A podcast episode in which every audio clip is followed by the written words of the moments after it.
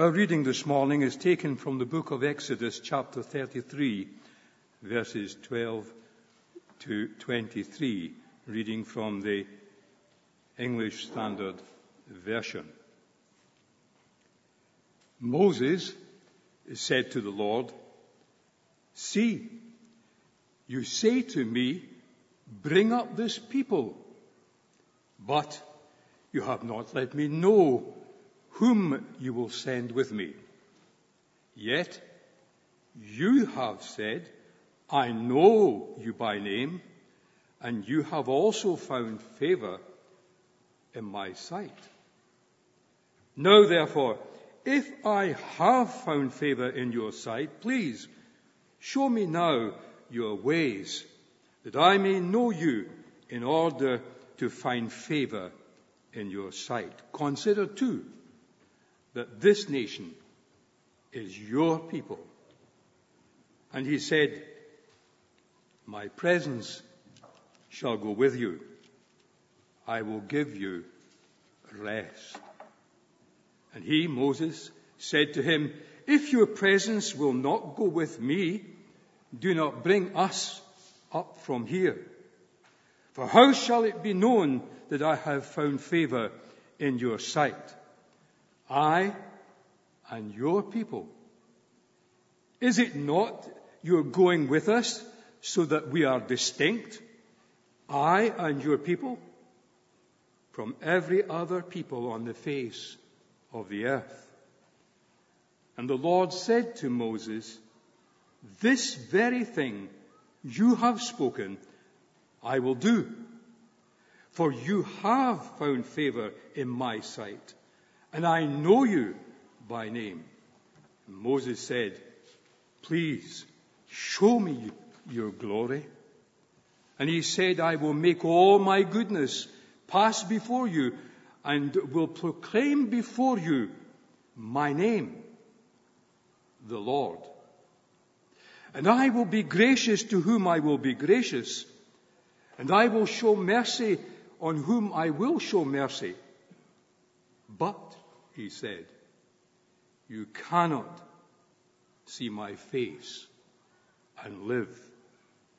And the Lord said, Behold, there is a place by me where you shall stand on the rock.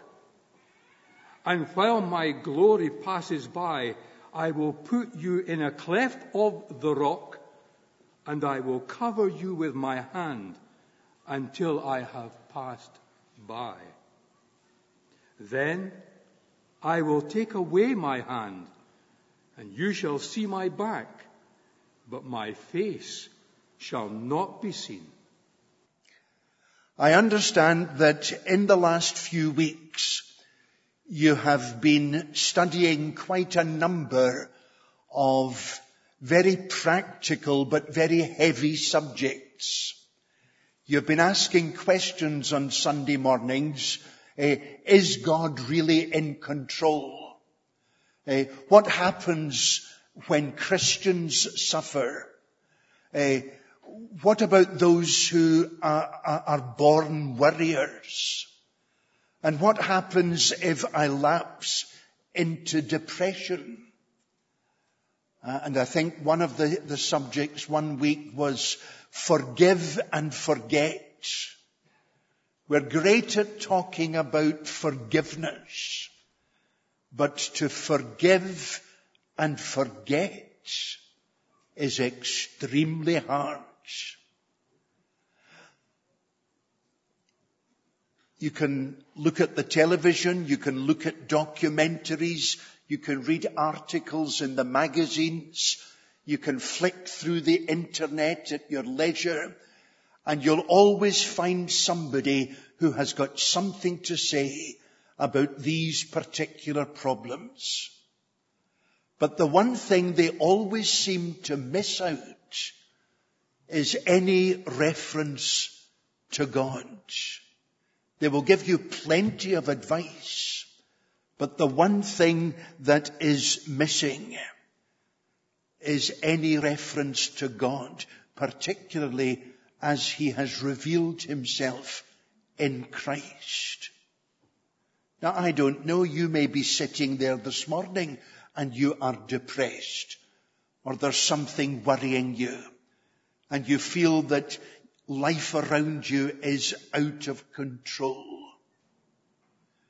Well, it's good to remind ourselves that even as believing Christians, we are not immune from these kind of problems. Christians suffer. Christians worry. Christians can lapse into depression. Christians don't always find it easy, although they know they should do it, to forgive and forget. So I have a word here for you this morning that is a text straight out of this encounter that Moses had with God and this tremendous promise. My presence will go with you and I will give you rest. That's the subject you gave me to speak to you on this morning at the end of this series of Sunday morning messages. It's a promise from God which was given centuries ago to Moses, but I believe it is applicable to us, applicable to you and me in whatever situation we might be finding ourselves in. Let me then approach this subject as simply as I possibly can by looking at the passage that was read. There are several things that can be said here about Moses. And there are things that Moses did. Because the big question in his mind was, all these troubles have come upon me just trying to look after this nation. And I don't know whether I'm coming or going. I need to know if you are still there, God. And when people suffer, that's often the first thing that comes into their mind. Or when people get depressed. Uh, have I lost the sense of the presence of God? God says, my presence will go with you and I will give you rest. Can I point out just four things from this passage which God did for Moses and what God can do for you, whatever the situation you are in. In verses 7 to 11, the verses that we didn't read this morning, we discover that Moses worshipped God. That was his regular practice. It was when he went to worship, it says in verse 9, that he heard God's voice. And it's when he went to worship that an intimacy with God was cultivated. That's suggested by verse 11. And very often when troubles assail us, we can get to a point where we say, why bother? Why go on? I, I, I feel so down this morning. I, I don't think I'll bother going to worship. I'll give it a miss this week. What if Moses had done that? Then everything that we've seen enacted by the children this morning would never ever have come to pass. There's a delightful little book called The Practice of the Presence of God. It was written away back in the 17th century by a French monk, Brother Lawrence. And Brother Lawrence in this tiny, tiny, thin little book explains that it was a revelation to him that no matter where he was and what he was doing, he could realize the reality of God's presence with him. Whether he was in the, the, the chapel or whether he was in the monastery kitchen amongst the pots and pans, God was there. If only you and I, in our worries, in our times when we are downhearted, would do what Moses did here. Moses worshipped God. The second thing is found in verses 12 and 13 of Exodus 33. Moses not only worshipped God, but he questioned God. He questioned God. When I was a, a, teenager attending scripture union meetings, the book that we used to sing from was known as CSSM choruses. And one of the favorites was a little talk with Jesus makes it right, all right.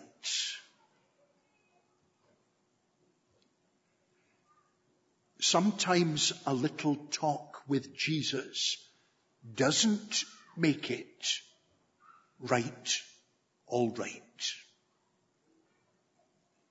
And Moses teaches us that here. Although Moses worships God, he's not afraid to question him. And of course you find this later on in the Bible, eh, in the book of Psalms in particular. I think of Psalms 42 and 43. Uh, why are you cast down, O my soul? Three times over in those two Psalms, the psalmist is questioning, is God still there? He's not afraid to question God.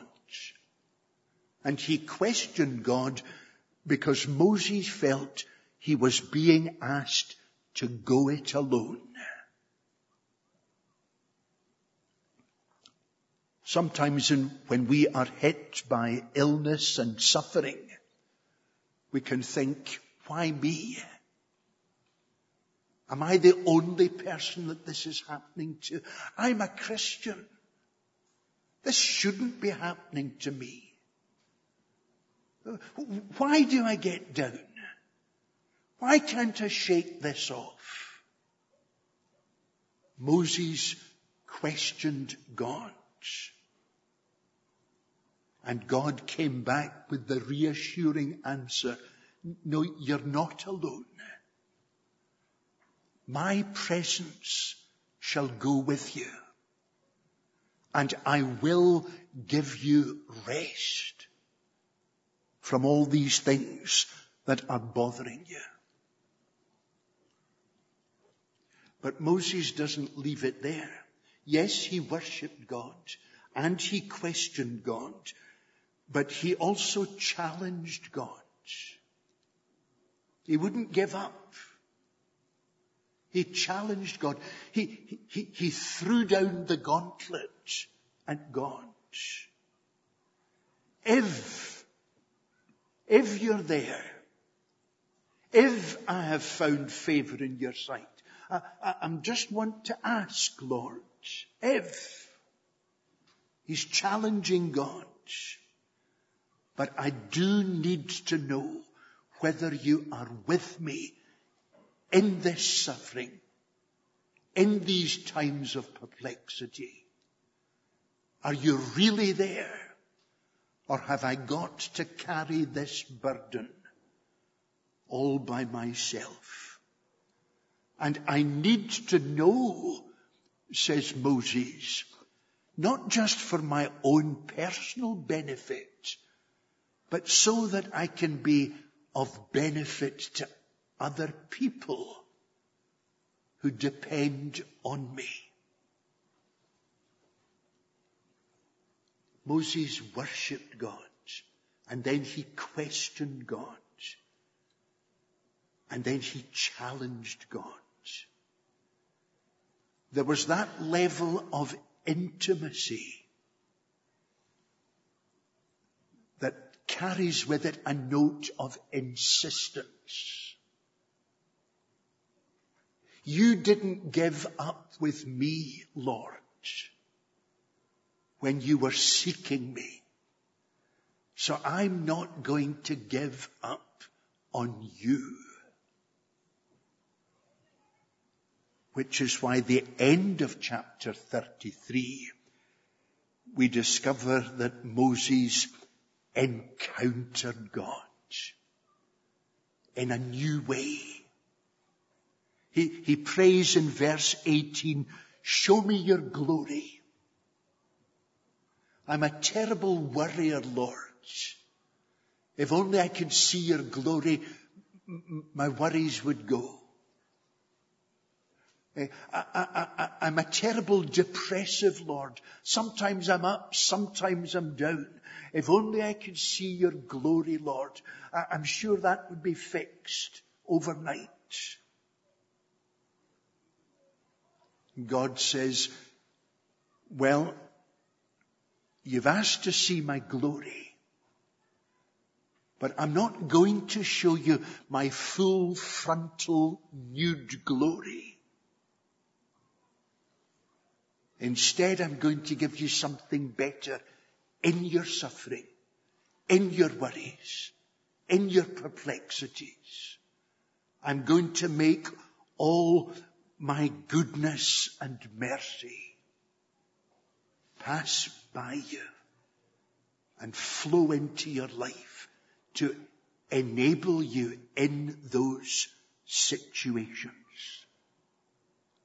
But it will be a restricted, a, a, a restricted access to my presence.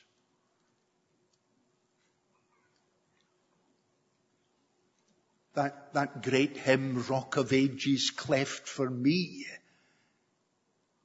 is based on what happens to Moses at the end of this passage, where he is told to hide in the cave, and as God in his glory passes by,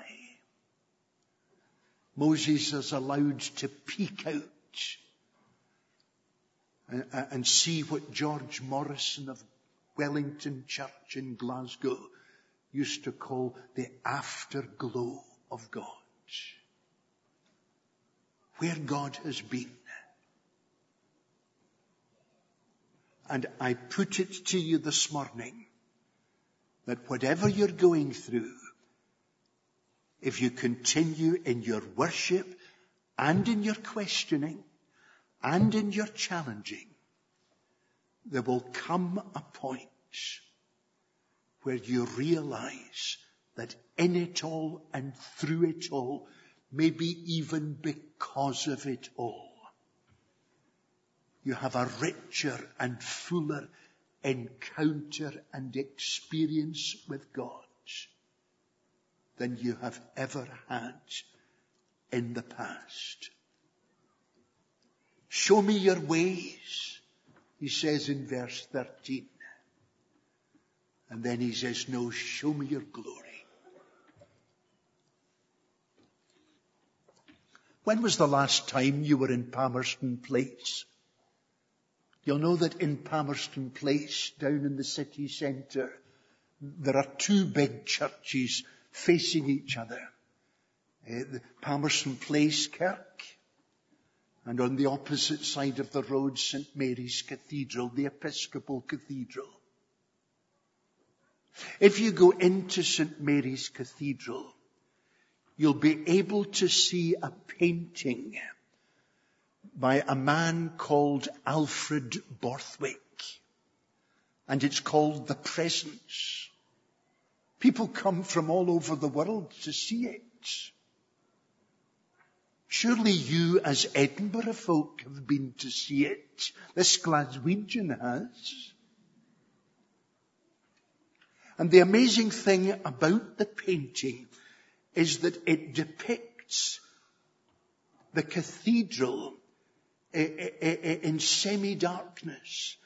But up at the front, there's a lot of activity going on. There's lots of light. There's lots of glory. There's lots of show. And then you notice that at the side of the frame, there's the figure also in the shadows of somebody crouched over under a great weight, under a great burden, maybe worried, maybe depressed, maybe suffering.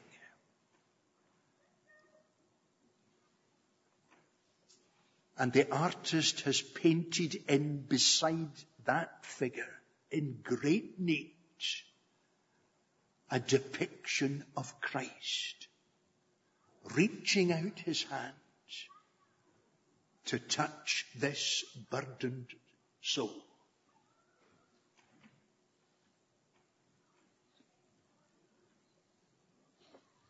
Been plenty of action here this morning. But I wonder if the real action is now taking place in your heart and mind as the Christ whom we love and worship has once more, just as he did for Moses, laid his hands upon your troubled soul. My presence shall go with you and I will give you rest. It was a word for Moses. And it's God's word for us. Let's pray together.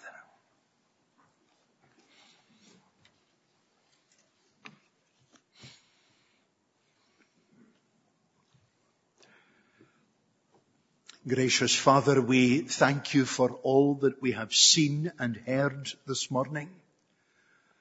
We thank you for this wonderful reminder through the children of how your presence has been with your people right across the ages. And we believe you are with us still. And you are with us now in a way far greater and more magnificent than anything anyone experienced in Old Testament times. Lord, our prayer is I beseech thee, show me thy glory and show that glory in the face of Jesus Christ, in whose name we pray. Amen.